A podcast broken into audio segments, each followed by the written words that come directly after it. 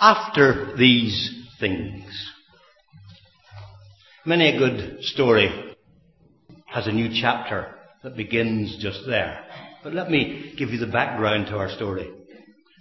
Three evenings ago, three Sunday evenings ago, the young people of Clay dramatized for us what would happen in many a household in Babylon at the end of the exile there. And uh, they were debating whether they should join those who would go back to uh, Jerusalem again. And there were fors and againsts. Now, where I'm starting tonight is nearly 60 years after that. Nigel and Tim Walker told us about the um, problems that the returnees had and the building of the altar and finally the temple. And Tim Wark this morning talked about what Haggai had said to them, upbraiding them first of all, and then uh, encouraging them to fear not, because the Lord said, I am with you. Keep going, Richard, because uh, I've lost me. As I go down through the two chapters, I want you to keep in your mind two questions. What kind of man was Ezra?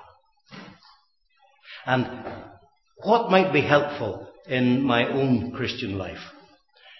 Now, I'm going to go through the chapters in some detail, so it would be good if you had your uh, Bible open at Ezra chapter 7.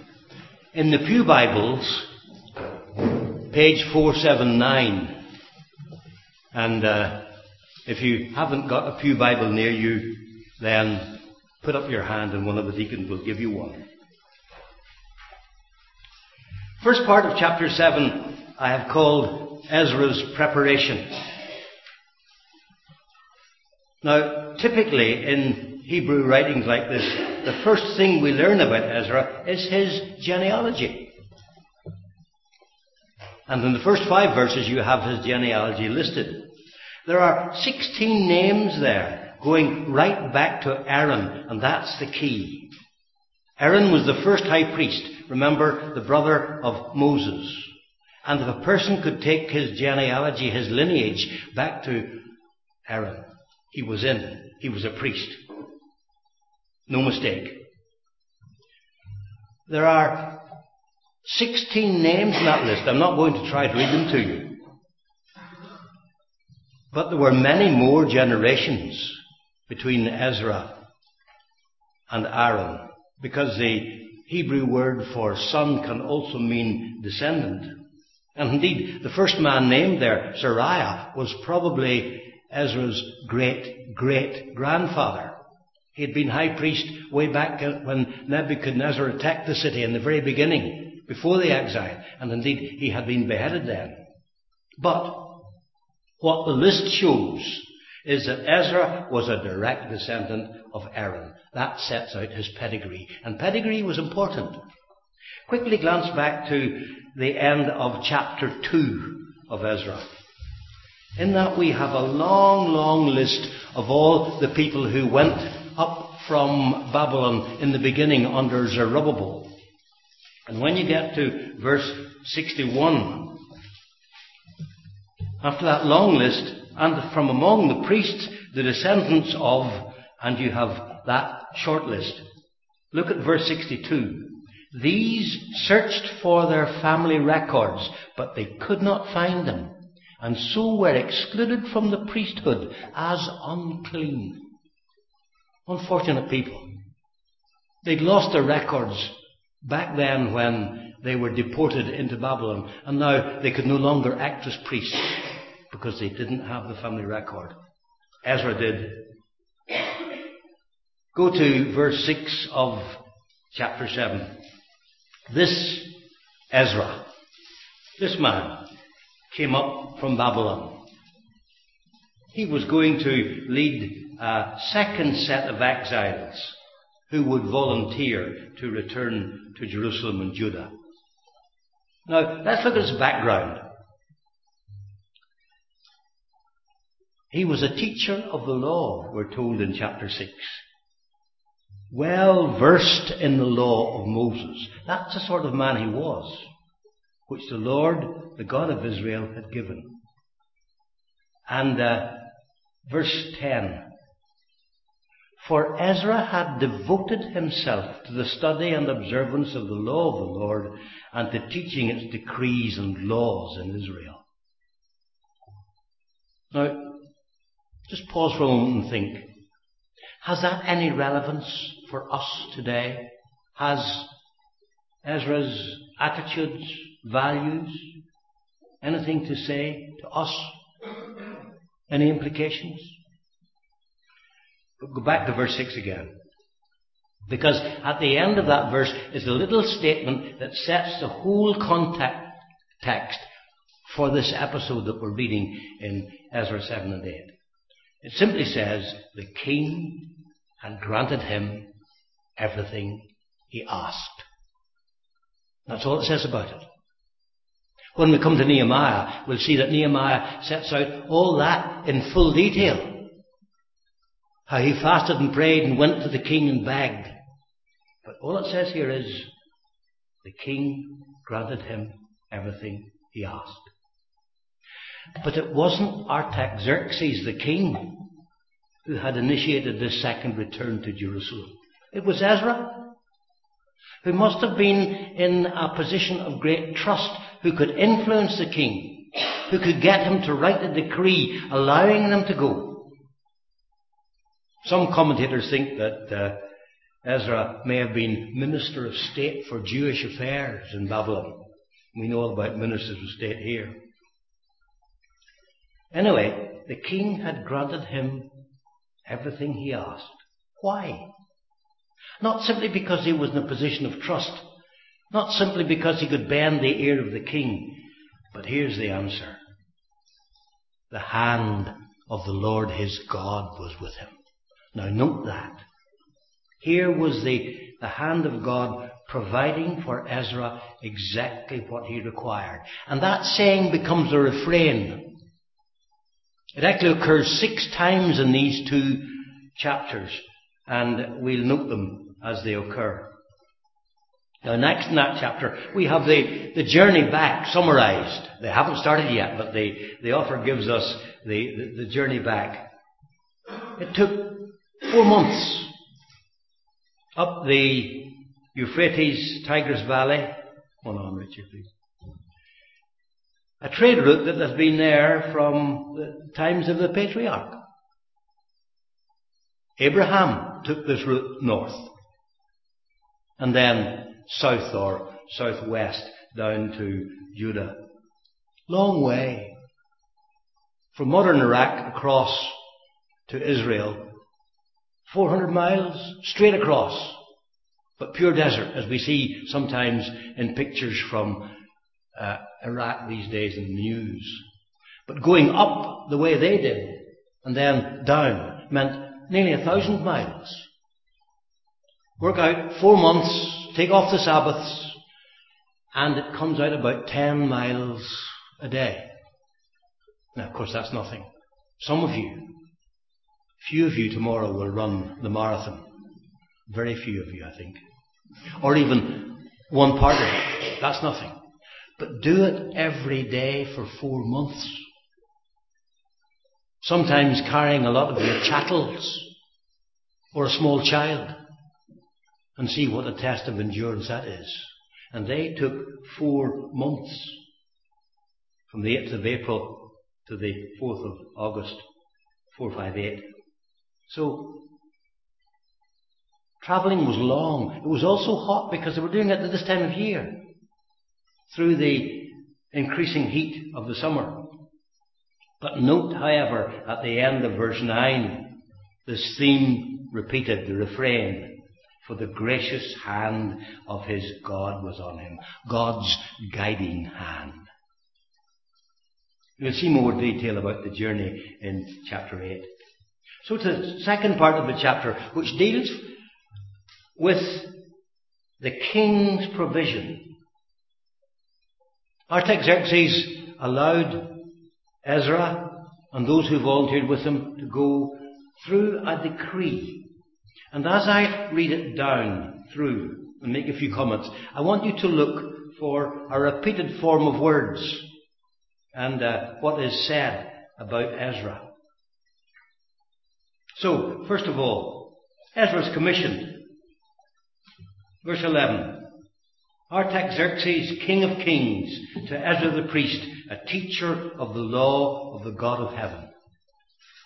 Now, I decree that any of the Israelites in my kingdom, including priests and Levites who wish to go to Jerusalem with you, may go. You are sent by the king and his seven advisers, that was the privy council, to inquire about Judah and Jerusalem with regard to the law of your God which is in your hand. Just a brief comment there. There we have, in verse 14, Ezra's commission. Here's a decree from the King of Kings, as he calls himself. He was to go and inquire about Judah and Jerusalem with regard to the law of your God which is in your hand. We hear a lot of commissions of inquiry these days. There was one two and a half thousand years ago. But that was only the beginning. Permission to go.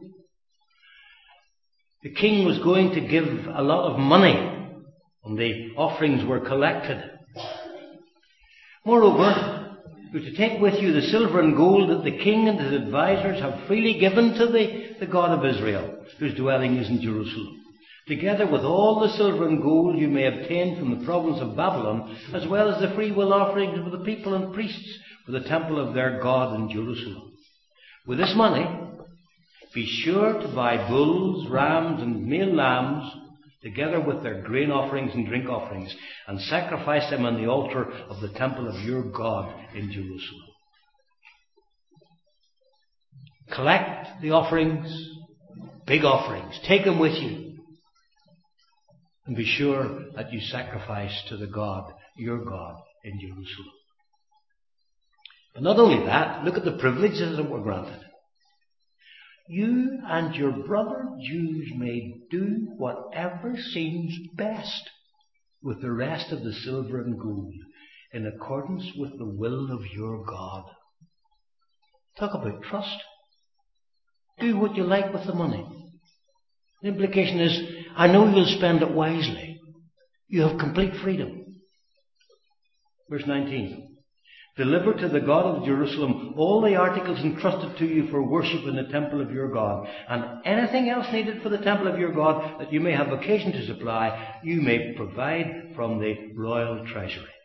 Now, I, King Artaxerxes, order all the treasurers of Trans-Euphrates to provide with diligence whatever Ezra the priest, the teacher of the law of the God of heaven, may ask you. Up to, and I put these into modern day amounts that you see at the, the bottom of your uh, NIV anyway.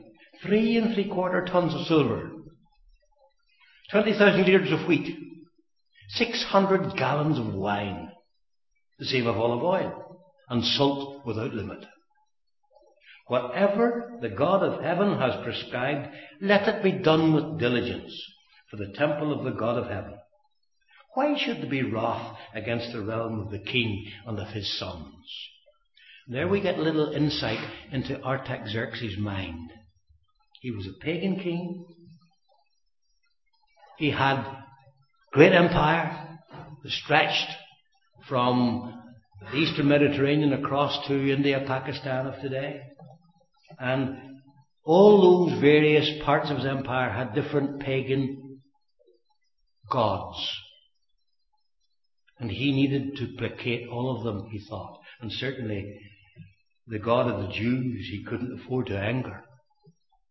And here was an opportunity to placate one of them. One of those powerful local deities and do it through someone he trusted implicitly. Now, Artaxerxes' decree continues, verse 24. You, that's all the treasures of Trans-Euphrates. Trans-Euphrates, by the way, was the part of the Persian Empire in which Judah and Jerusalem fell.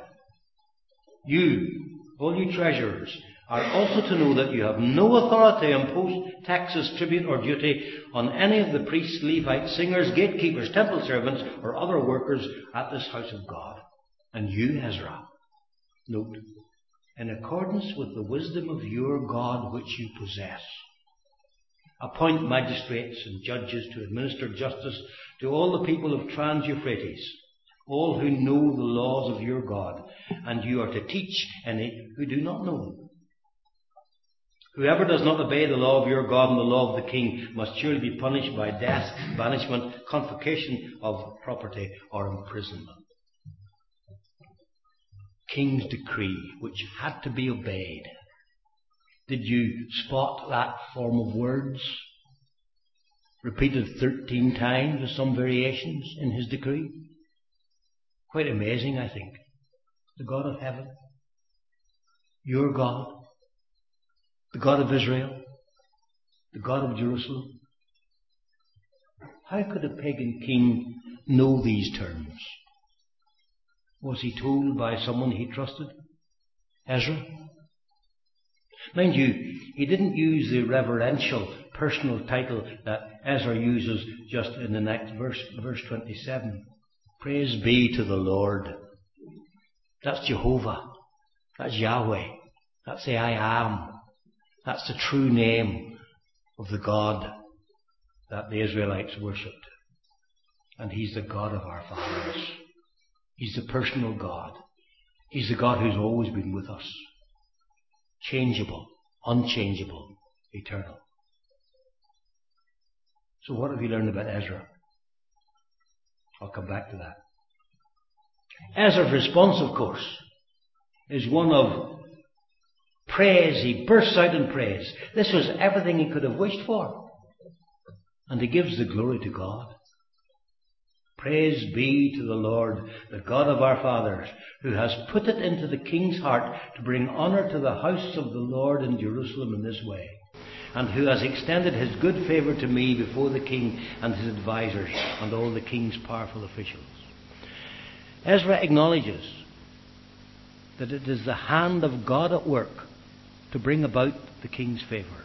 It was God who put it into the king's heart. It was God who extended his good favour to Ezra before the king. Did you notice in the middle of that verse how the account now becomes completely personal? God has extended good favour to me. And that first person remains until the end of uh, chapter 8. These are Ezra's personal memoirs. And note, because this is verse 28 because the hand of the Lord my God was on me. The encouraging hand of God.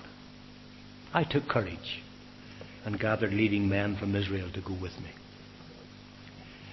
Looked at Ezra's preparation, looked at the king's provision, and now, thirdly, all of chapter 8, God's providence, because we're seeing that God was behind all of this. First of all, there's a long section which lists the families gathered to go.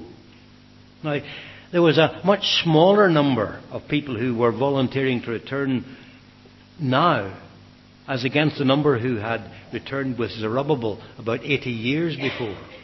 About 6,000 people think, as against the 42,000 plus in the earlier return. And the comparison, I'm told, between this list and the first returnees in chapter 2 shows that there were a lot of relatives of those who had returned already who were going now.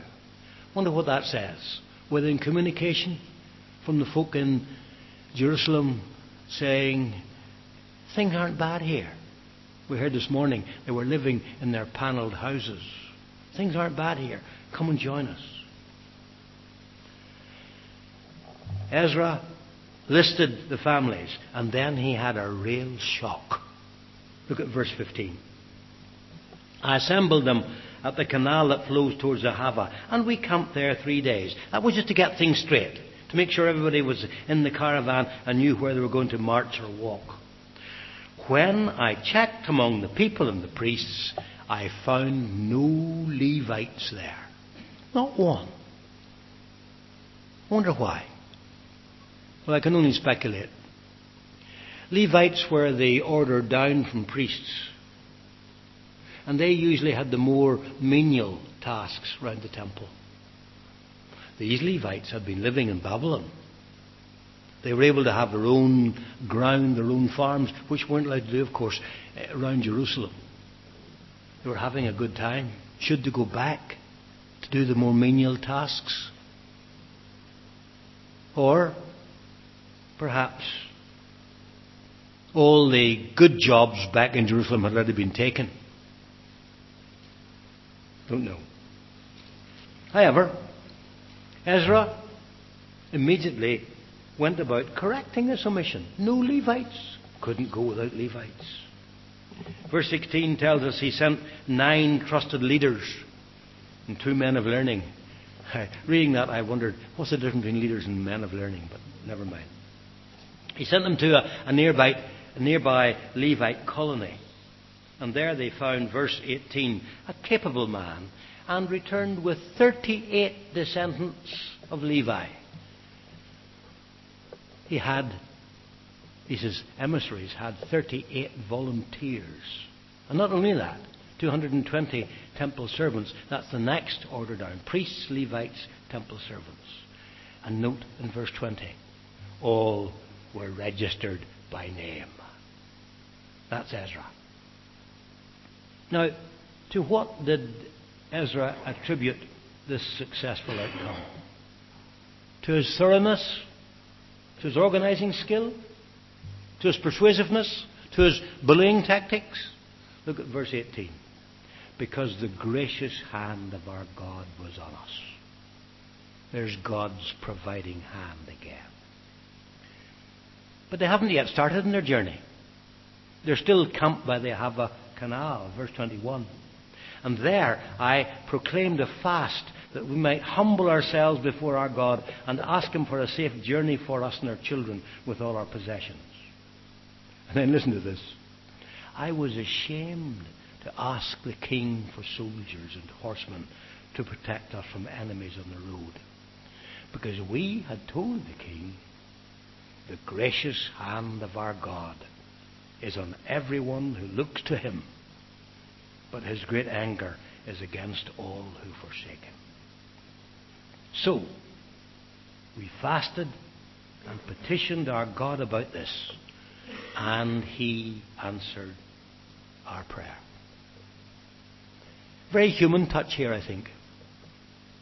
He'd stood there before the king and he said, Majesty, the gracious hand of our God is in everyone who looks to him. Then how could he ask for an escort? God will take care of us, he'd said. God will be with us. God will be going before us. We're not afraid. When it comes to the crunch, of course, it's a slightly different matter. That was a real act of faith. Don't let me do it down. Ezra didn't reach his decision lightly. They were carrying a lot of baggage with them, very expensive, very valuable baggage. He didn't take his decision lightly. He knew that it would involve fasting and prayer, and he committed the whole matter to the Lord, and he asked the people to join him. And God answered their prayer. Let me say this in passing. Acts of faith like that are not for all Christians. What to one person is an act of faith may be to another one tempting God. Nehemiah was a man of faith and prayer. But he had no hesitation in accepting an escort of army officers and cavalry from the king.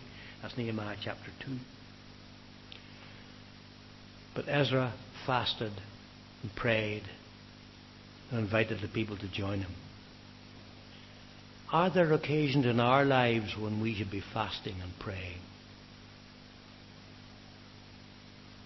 Before big decisions, when problems occur, when there are matters to be settled, would we ever think of fasting and praying? What about us as a church?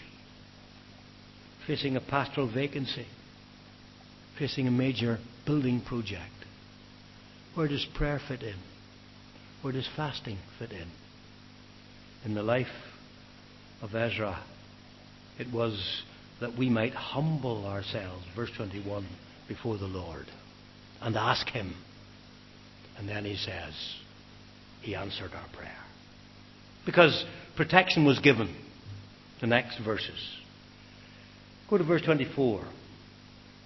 Ezra now organized 12 leading priests to be responsible for the offerings of silver and gold and the articles that the king, his advisers, his officials, and all Israel present there had donated for the house of God. And what an offering! Here he listed, and again I'm putting it into, well, not quite modern speak because that would be metric tons, I'm just saying tons. I weighed them out 25 tons of silver. This is verse 26 silver articles weighing three and three quarter tons, three and three quarter tons of gold, 20 bowls of gold weighing 19 pounds, and two fine articles of polished bronze as, as precious as gold. I wonder how many pack animals are required to take that lot. I was caught behind a, a 30 ton container along Boucher Road the other day. It was vast, stretching away in front of me. It said 30 tons in the back, that's how I know how big it was. And I thought, that full of gold and silver. And that all had to be got onto the back of a, well, not a donkey, donkeys, mules, camels. What a caravan. And then Ezra added, verse 29. I love this. Guard them carefully. You can imagine. Guard them carefully until you weigh them out in the chambers of the house of the Lord. They were still standing uh, beside the uh, Ahava Canal in Babylon. And he says, guard them carefully until you're able to weigh them out in the chambers of the house of the Lord in, in Jerusalem before the leading priests and Levites and the family heads of Israel. Now, verse 31. On the twelfth day of the first month, we set out from the Ahava Canal to go to Jerusalem the hand of our God was on us. And He protected us. The protecting hand of God again. He protected us from enemies and bandits along the way. So we arrived in Jerusalem. Mission accomplished. And we rested there three days. You can imagine. But on the fourth day, in the house of our God, we weighed out the silver and gold and the sacred articles into the hands of designated priests and Levites. And note verse 34. Everything was accounted for by number and weight, and the entire weight was recorded at that time. Talk about being thorough. No possibility here for charges of malpractice or fraud. And then, when all that was done, the people celebrated their homecoming by sacrificing, verse 35, burnt offerings to the Lord of Israel. Twelve bulls for all Israel, 96 rams, 76 male lambs, and as a sin offering, 12 male goats. All this was a burnt offering to the Lord. And meticulous to the very last, the chapter ends they also delivered the king's orders to the royal satraps and to the governors of Trans Euphrates, who then gave assistance to the people and to the house of God. Well, what kind of man do you find Ezra to be? And can we learn anything that might be helpful in our own Christian lives two and a half thousand years now later? Thought I would use an acrostic on the word Ezra to draw out a few lessons. Don't know whether you'll find this helpful in remembering it or not. One of the wags in the preaching workshop said, It's why you're not de- dealing with Zerubbabel, isn't it? And somebody else says, What about Artaxerxes? But, but I'm not, you see. I'm not. I'm, I'm dealing with a man who's got four letters in his name, Ezra. And the first thing I think we can learn is from his example. By his testimony, by his reputation.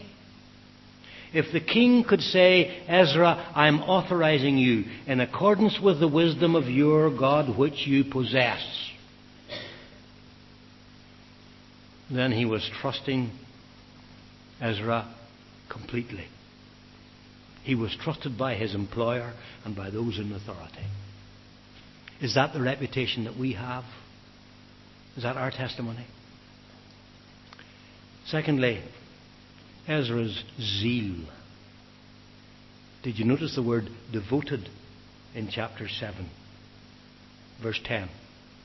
He devoted himself to the study, the observance, and the teaching of God's Word.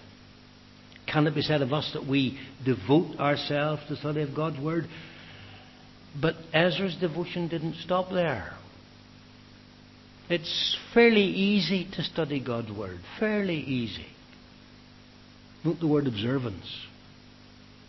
Not only did they study, he put what he found in God's law into practice in his own life.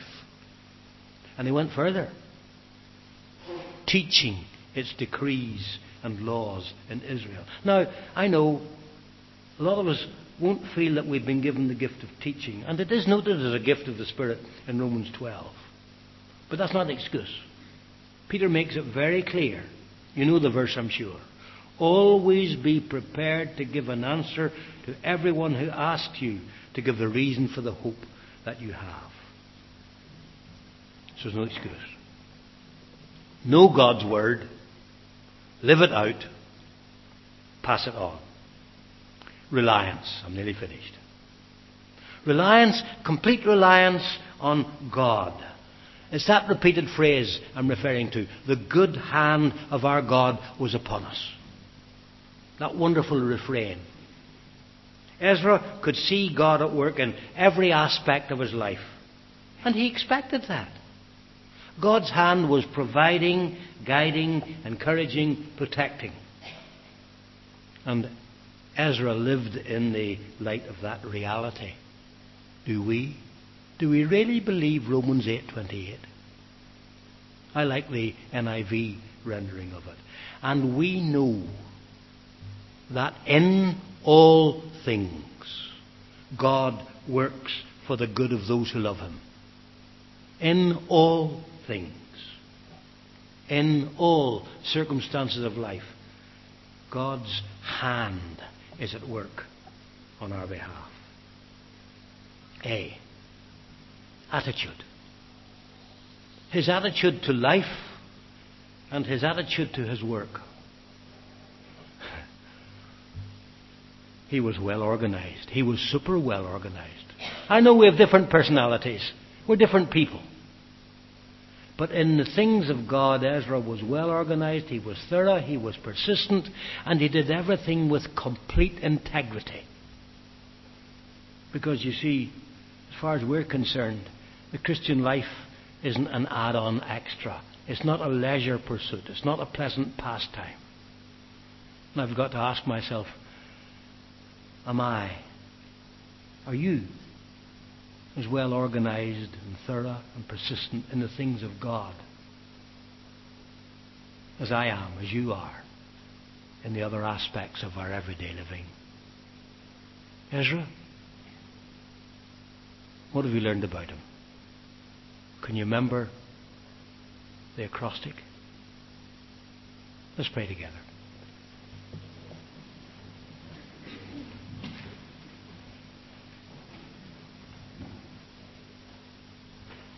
Father God, we come to you in our need this evening. We cannot set ourselves in the place of Ezra. We cannot enter into his living.